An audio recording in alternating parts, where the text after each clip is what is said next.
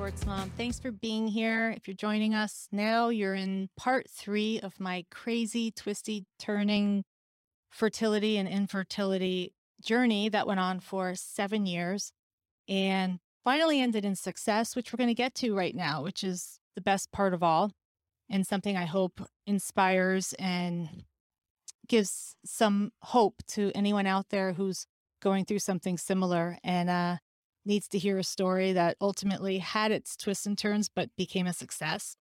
And we just got through section or part two, which talked about me miscarrying while directing and producing two US presidents. It talked about losing four babies in three weeks, which sounds impossible, but it wasn't.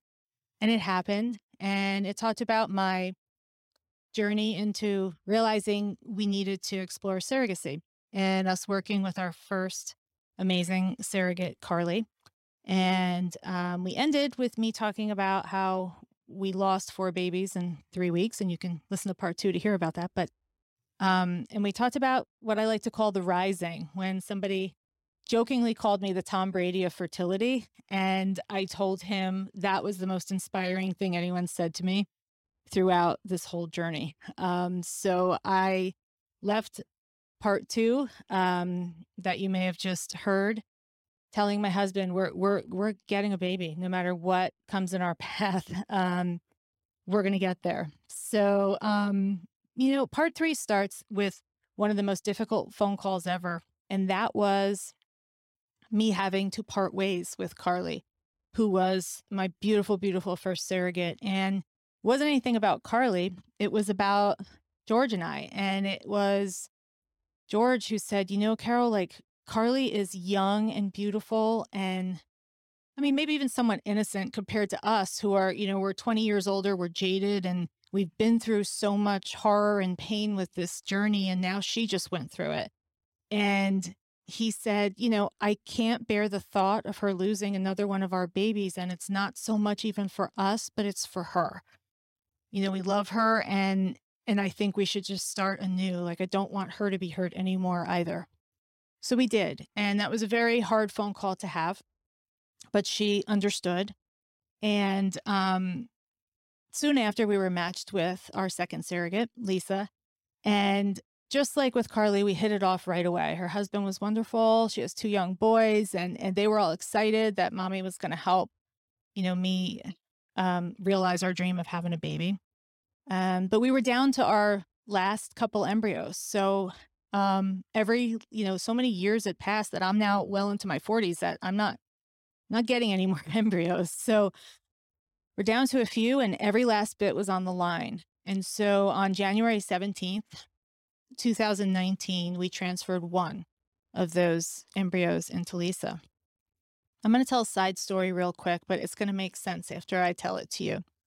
Um, but back when I lived in New York years ago, when I was single before I was married, I had bonded with a coworker of mine named Theo, and Theo had moved to the New York area to work for our big company at the time. But he was a Midwestern kind of country guy, so he was new. He didn't know anybody. And a lot of my coworkers didn't like Theo. They thought he's erratic, he's dramatic, he's is he on drugs, you know? And I loved Theo, and I said, you know you're you're taking all of it the wrong way um, because once theo arrived in new york he realized he was dying from a horrible disease. You know he was a midwestern country guy and now he's alone and dying in one of the biggest cities in the world and it happened to be at christmas time. And so when he was hospitalized and it seemed like it was the end i went up to columbia presbyterian hospital. I found my way to theo's hotel uh, hospital room and he wasn't very coherent, but I sat by his bedside and I was like, Theo, it's Carol. And I'll never forget it. He he opened his eyes, but I knew he couldn't see. His eyes were almost like had this glaze over them, but he smiled, you know, and he knew I was there. He could hear me, and that's all that mattered. And I assured him, Theo, I'm coming back every day. Like there was no way I was letting this kind gentleman pass away alone in a in a strange city to him. So for days I'd go, I'd visit him and I would tell him just random stories, usually ripping apart our bosses, you know, just to kind of make him chuckle. And he could barely smile, but I could tell he was trying to. So I, I knew he would hear me. And then about a little after a week of going every day, I arrived in the hospital lobby one day and there was this beautiful children's choir um, singing, and it was Christmas time. And um, I totally teared up because first, I love children's choirs. And then, second, add on Christmas time, and it's like, I'm done. It was just the most beautiful moment in this hospital lobby. But I also welled up with tears because I knew in my heart of hearts that Theo had just passed away. I knew it. I had no doubt. I knew me hearing this children's choir was like angels welcoming him into heaven. I knew it. And I took the elevator up to his unit, and the nurses confirmed what I already kind of knew as soon as I walked into the hospital that day. And, you know, as someone who loved working in show business and loved entertaining crowds, I'm, I'm, I'm happy to know that Theo was gifted with a touching and heartfelt performance um, for his final journey. And I'm telling you that story because it's going to make sense in a couple minutes. But you know, getting back to our our story, we we transferred one of our last embryos um, to our surrogate, Lisa, on January 17th of 2019. And that is an especially hectic time for me um, because I produce a big project that's based on the Super Bowl. So January is like, you won't hear from me that month. So it was really wildly crazy to be doing the em- embryo transfer there and then knowing I'm going to be working like, you know, 24 7 for the next two weeks around the Super Bowl. But then also, suddenly um, one of my beloved aunts, my aunt Audrey, fell very ill, and it was a it was a shock because she had just sent us a Christmas video of her singing and all happy, and it happened fast. And so, on top of the embryo transfer, on top of my biggest show, you know, about to happen, I was worried sick. I was worried sick for my aunt. I was worried sick for my cousins, Jenny and Susie, her daughters. And I was worried sick for my mom, who was likely going to lose her baby sister. So, um, when we transferred our embryo to Lisa, um, the doctor told us after the transfer, he said, listen, if this embryo is to stick, it's going to happen within the next 24 hours. So, within a day of when we were there doing the transfer. Um, and if, as always, we know if we were officially pregnant through a, preg- a blood test in the office two weeks later. So the day after that embryo transfer, I rushed over to Santa Monica Promenade, which is this huge outdoor shopping center in Santa Monica, California.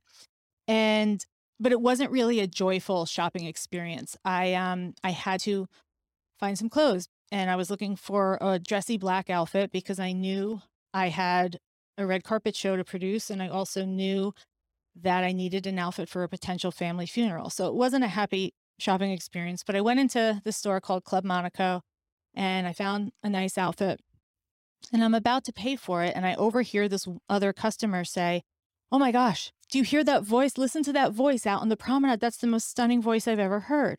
Well, the Santa Monica Promenade, because it's in LA, you know, it's an outdoor mall and a lot of performers go there and they, you know, strum their guitars, they sing their songs, and a lot of them are immensely talented and they're there to try to be discovered because we're in LA. And so this woman said that she goes, Do you hear that woman singing out there? You know, what a spectacular voice. And so I went up to pay, and um, the saleswoman was like, Do you hear that? Like, what? In, uh, like, I, I haven't heard a voice like that in a long time. And my face went white. And I said, You know, I do hear her.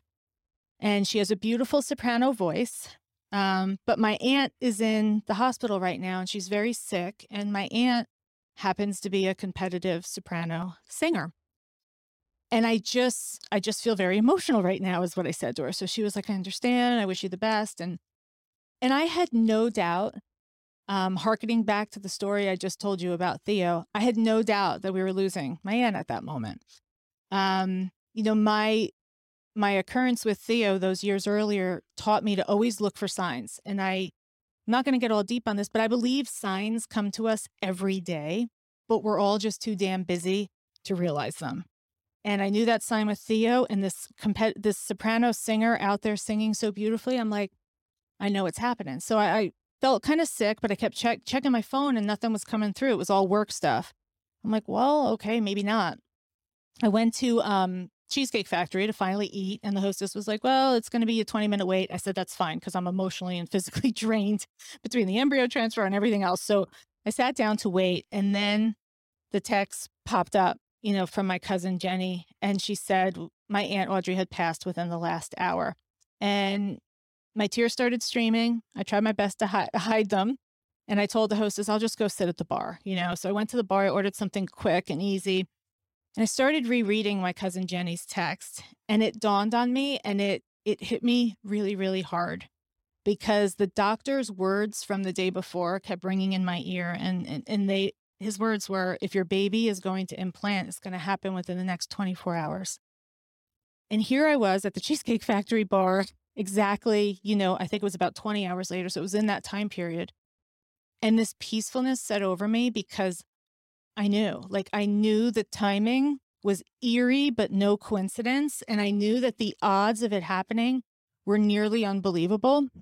And I knew, I knew my baby had implanted. Um, and that as Aunt Audrey's spirit was veering towards heaven, she passed my baby going the opposite way to a new life. And I truly suspect that she gave my baby a big ol' healthy push to help. And the timing was so insane um, to think that their souls may have passed each other in this ether, like right at the same time, that I cried so hard that day at the Cheesecake Factory bar. I swear the bartender thought I was a drug addict or I needed like hospitalization because I was beside myself. But little did he realize I just experienced something that was deeply spiritual and to me like a one in a million experience. So I actually I kept my receipt from the Cheesecake Factory that day. I have it right here. See, Cheesecake Factory, um, and it says the date and it says my aunt's name because sometimes when I'm having a crazy day, I actually I hang it in my kitchen cabinet. Um, because you know you're always in the kitchen and it's usually when things are hectic you're cooking or you're running out and i put it in there because i like to be reminded um, you know, that the signs and messages are out there and um, just kind of no matter what's going on to that there is peacefulness, to find peacefulness. Um, so after my aunt's funeral, I jetted off to Atlanta, which is where the Super Bowl was that year. And I, I arrived. And when you arrive and you're working on it, it's like chaos, but it's fun chaos. So I, I met with all the executive, the NFL executives. I said hello to my production crew who I work with, who are amazing. And I told my fellow producers, you know, I'm going to be out of pocket for about three hours. I didn't explain why, but I went to my hotel room and I literally rocked back and forth on my hotel room floor because I knew today was the day. The day I landed there to work at the Super Bowl was the day I would find out if Lisa was pregnant or not. And for a long hour, I sat there just like sweating and sick and anxiety ridden. And then an email came from the fertility doctor's nurse, and the subject said, Congratulations. And I just fell to the floor, sobbing hysterically. Um, I had known it in my heart. I knew with the Audrey story, I knew things were going to be okay. I just knew it. Um, but when you see it, you see the good news finally, it's it's different. And so I called Lisa right away. And she's like, listen, Carol, I sort of knew things were going well. Like I I know when I'm pregnant and I felt pregnant. Um, but she said, I didn't want to jump the gun and tell you just in case. Um, but she's like, I've had these odd cravings. Like, I want to eat a banana every day and I don't even like bananas. And I said, Oh my gosh, George eats a banana every day. Well, then she and I both started crying. Um, and then I I told her, I said, Lisa, I felt positive this whole time. And I just rehashed the story about my aunt passing that I told you. And Lisa was just beside herself sobbing. And she was like, Carol, we now we have a guardian angel, you know, looking out for all of us. And she said, I'm carrying your miracle baby, finally. So, you know, when I had agreed to move to California years ago, I told my husband, who's a California boy, I said, I need to see snow every year. Like I'm a snow girl. I could live in an igloo. So he said, he promised me, you know, as a caveat to living in California, I'll always make sure you see great snow once a year. And he always kept his word. And so that year, we went up, we went up to Mammoth, um, which is, you know, mountains in California, because we needed a distraction. Like we knew Lisa was pregnant with our baby, but you know, you think about it every hour of every day. So to try to get rid of the anxiety and the nervousness feeling, we decided a weekend of, you know, snowboarding and skiing would be what we needed. So while we were there, I decide I'm going to go shopping. There's this cute little marketplace. It's all snowy and just charming. So I went into this women's boutique and I was trying on clothes and just something across the room caught my eye and it was this necklace. and it was a beautiful circular charm. And I went over and I looked at it, but it was too tiny to see what it was. So I had to take a picture with my phone and zoom in. And I, I said to the woman, I said, is this a man like on this, you know, emblem of this necklace? And I said, is he carrying a baby? And the saleswoman said, yes. And she said, that's St. Christopher. And she said, the, the story is that he was crossing a river when he saw a young child needed to be carried across the river. That wasn't his. Um, but Christopher carried that child across this fast, rough, you know, raging river. And the child was so, so heavy, but, you know, Christopher still carried him across the river. And St. Christopher had no idea that the child he was really carrying was Christ and that he was carrying the weight of the entire world. That's why the baby was so heavy. And she said he carried that child across the river for all of us. So I was like, oh my gosh. Like, and, and I'm like, so obviously they were all okay, right? She laughed. She's like, yeah, Carol, they were okay. And um, so I said to her, I need to buy two of those. I need to buy two of those necklaces, one for me and one for another special girl I know who's carrying a different type of miracle baby, you know, across a delicate path. And I still wear it. I try to wear it every single day. You see it, yeah. And um, Lisa wears hers too. But again, just another sign, you know, um, that there are no coincidences, or so I believe. So by May, we had reached our second trimester. We were so excited. This is the furthest we've ever gotten with a pregnancy. And so I would go down and I would um, see Lisa at every appointment and we would take pictures of her budding belly. Now, we'd never gotten to this point in seven years. And we finally told all of our friends and family. We put together this fun movie poster and and we sent it out um, that said, finally, it's finally happening, you know. And um, we shared that news with them on Mother's Day weekend. And shortly after, at the end of May, I drove down to San Diego for one of uh, Lisa's doctor's appointments. And we're there, and the doctor's doing the ultrasound. And the doctor just looked at the screen and goes, Wow. And Lisa and I are looking at each other, and I'm like, We're both thinking, is that a good wow or a bad wow? And the doctor, you know, stops doing the ultrasound, asks Lisa to sit up, and said, Listen, I'm pretty certain we have a case of what's called vasa previa. And she said, You may have heard of placenta previa, where the placenta blocks part of the uterus where the baby would be delivered. And she said, but vasa previa is a step further than that. Um, the baby's umbilical cord is unprotected and it's passing right over Lisa's cervix. So Lisa started to cry. And I just went into full adrenaline mama bear mode. And I'm like, explain to us, what does this mean? I need to know exactly what this means. And and she said, Well, it means your your baby appears perfectly healthy. That's the good news. The the you know more worrying news is that the umbilical cord is your baby's lifeline and we need to make sure your baby doesn't kick that cord.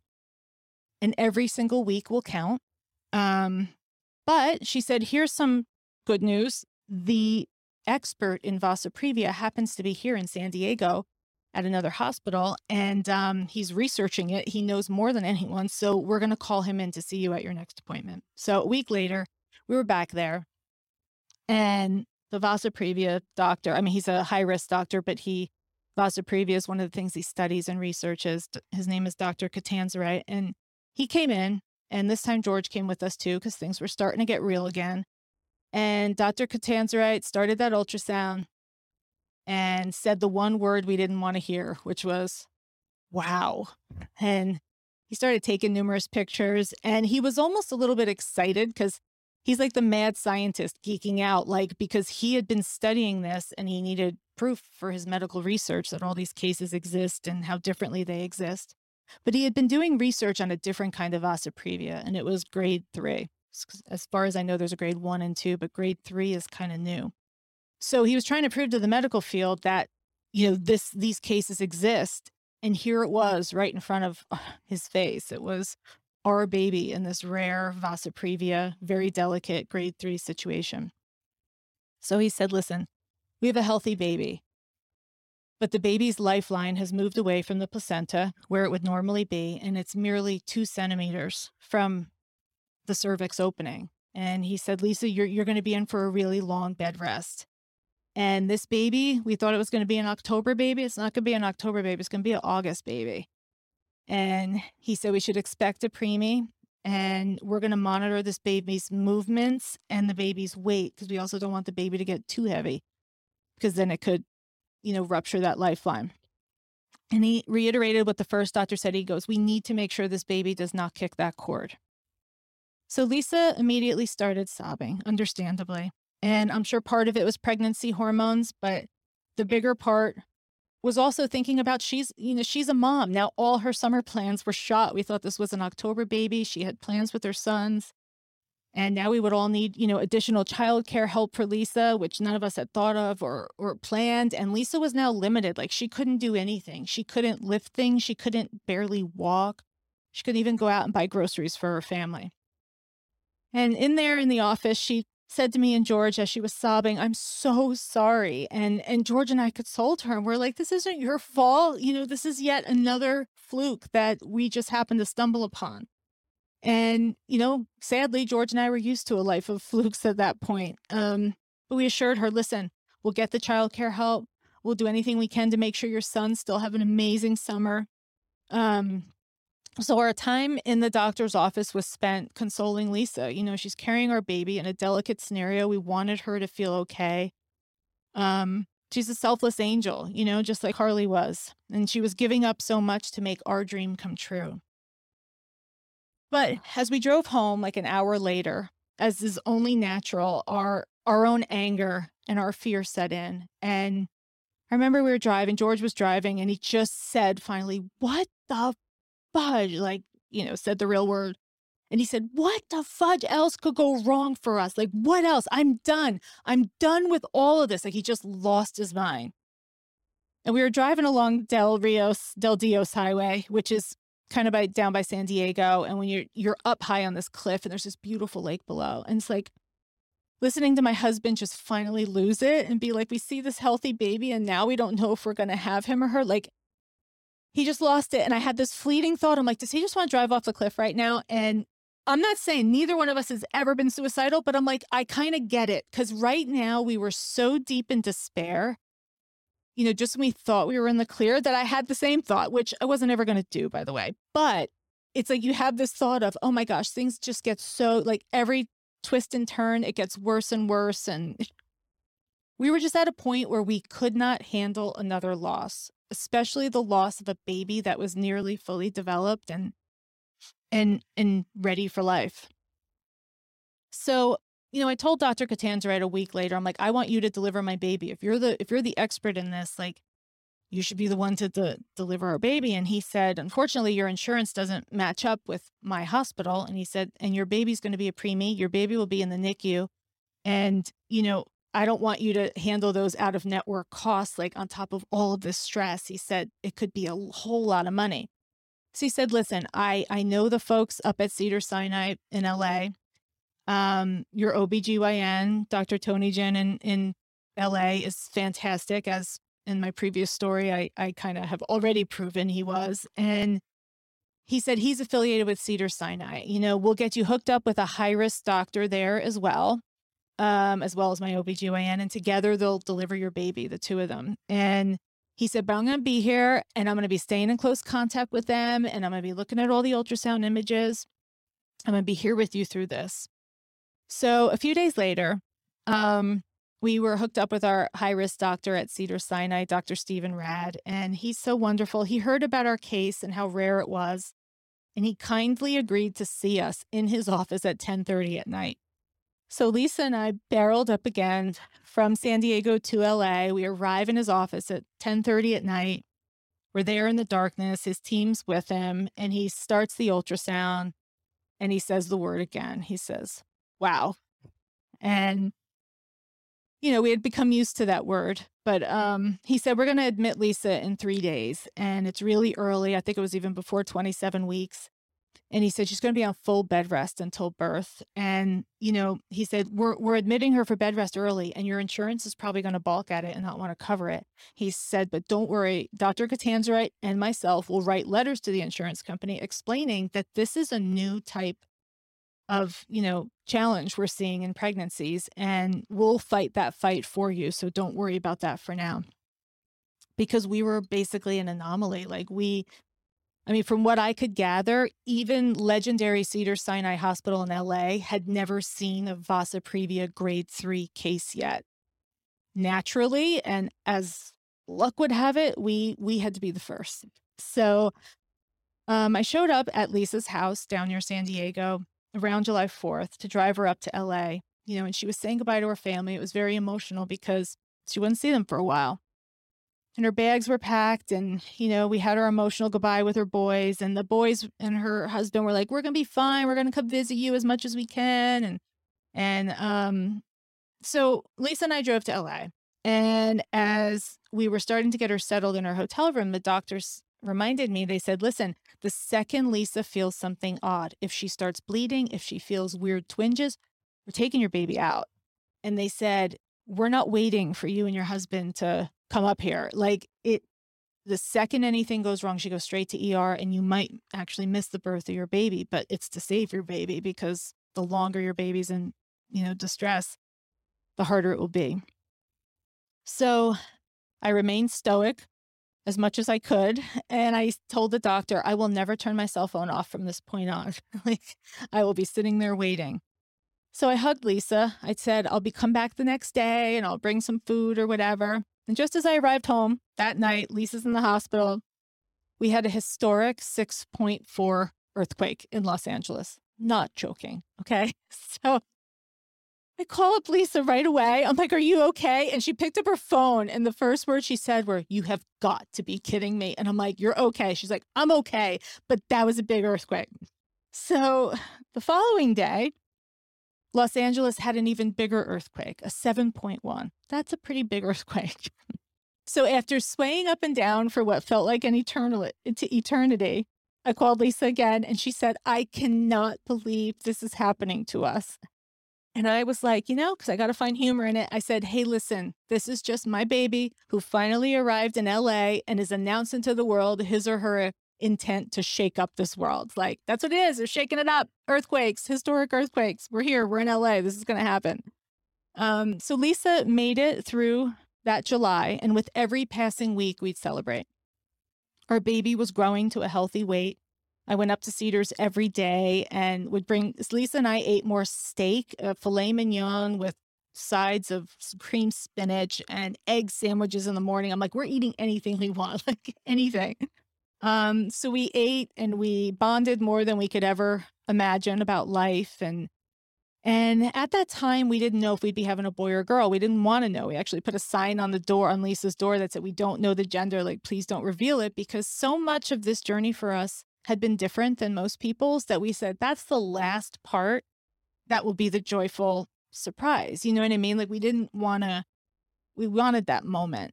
Um so you know, we started choosing names for both a boy or a girl. We agreed on the girl's name, but the boy's name we were having a really hard time with. And George said, I want to name him Wellington. And I said, well, that's very British. And, you know, um, but I wasn't completely sold at first. And then George just unknowingly said, well, we can call him Wells for short.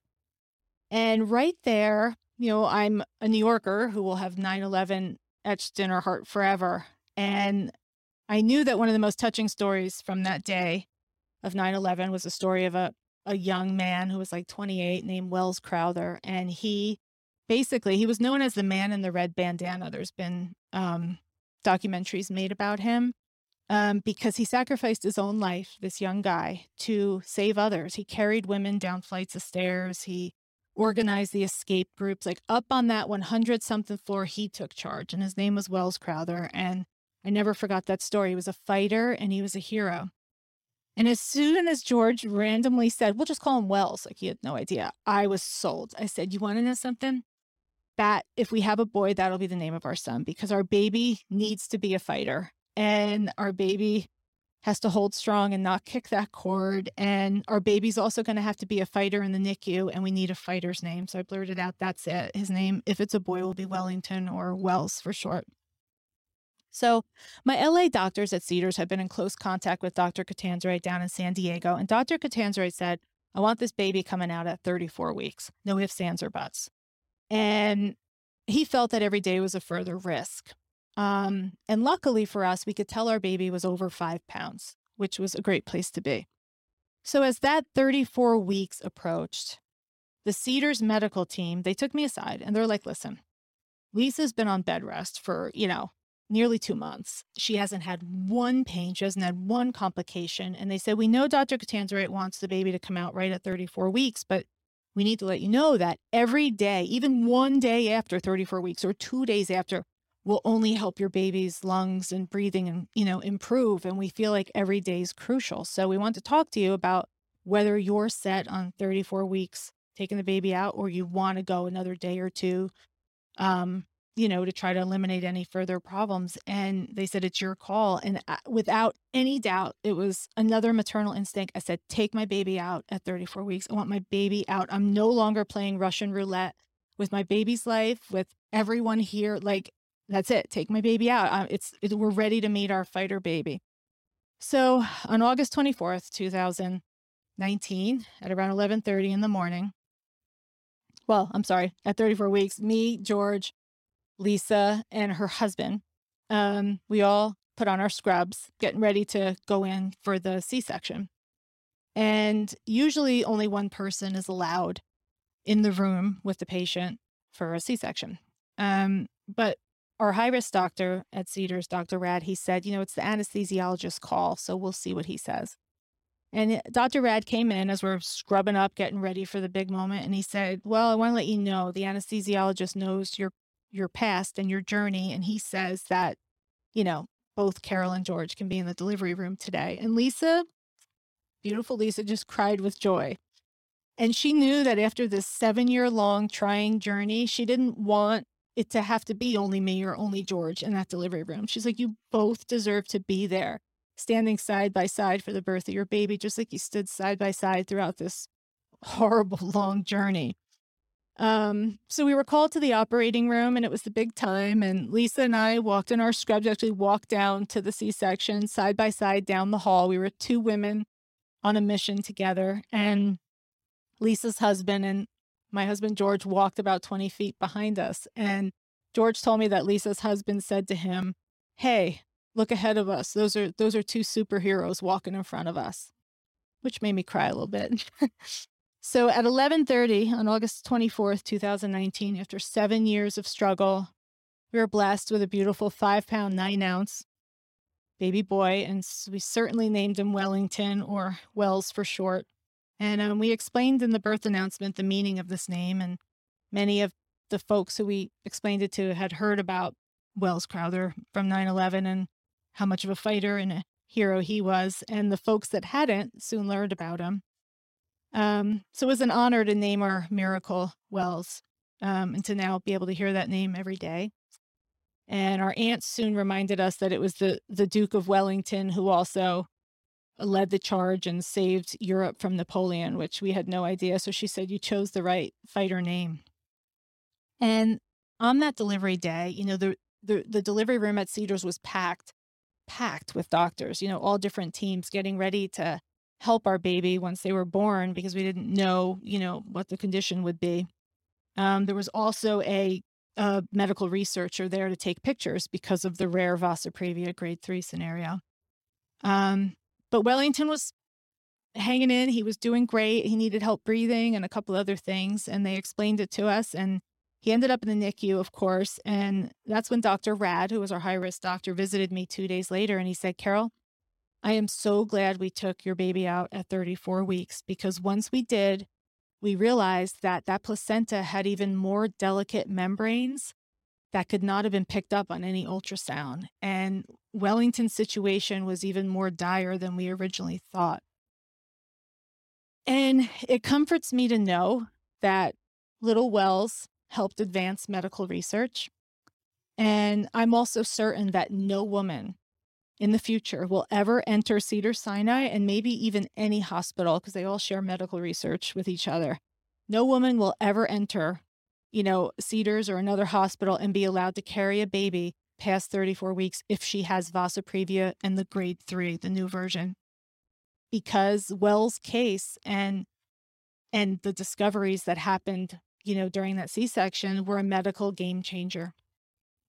So we like to think that on his first day of life, Wells already made a difference and he already maybe saved future mothers and future babies from dire complications down the road. And I know we'll never know their faces and names, but it gives me comfort to know that. And as for baby Wellington, he crushed it in the NICU. Um, the nurses were so amazed. Uh, he actually used his legs to try to push his way out of the um, incubator. He didn't want to be in there. He was such a fighter. He's like, "Get me out of here! I got strong legs. I'm trying to get out." Um, and the nurses, you know, said, "We're embarrassed. He's off his pad. Please, no. He keeps kicking. He he wants to get out." Um, and I said to them, you know, he might have his daddy's dark and handsome good looks, but that's his mommy's New Yorker spirit fighting through. So those saintly NICU nurses, you know, soon taught him how to suck appropriately. And he was breathing on his own after two weeks. And we were finally discharged from Cedars. And as karma would have it, Wells' first day home with us, his first full day home with us, was September 11th, 2019.